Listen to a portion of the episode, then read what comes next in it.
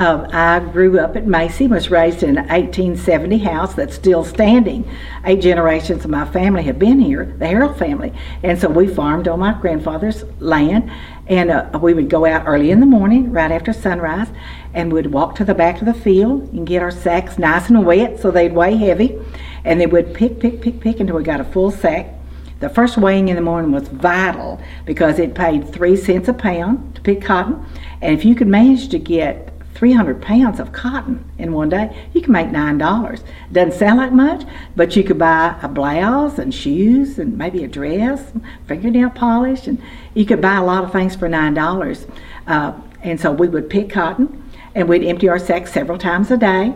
We'd take our lunch to the field with us and we'd quit at lunch and we'd eat together as a family we'd take our water to the field with us. And we'd eat together. It was it, it was a joyous time. I never minded it at all. It was extra money for school supplies and such.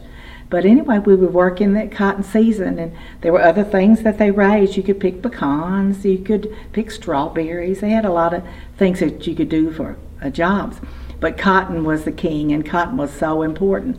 And just as I was getting to be an adult, the uh, the uh, cotton pickers came in in the '60s but uh, I was the cotton picker up until that time.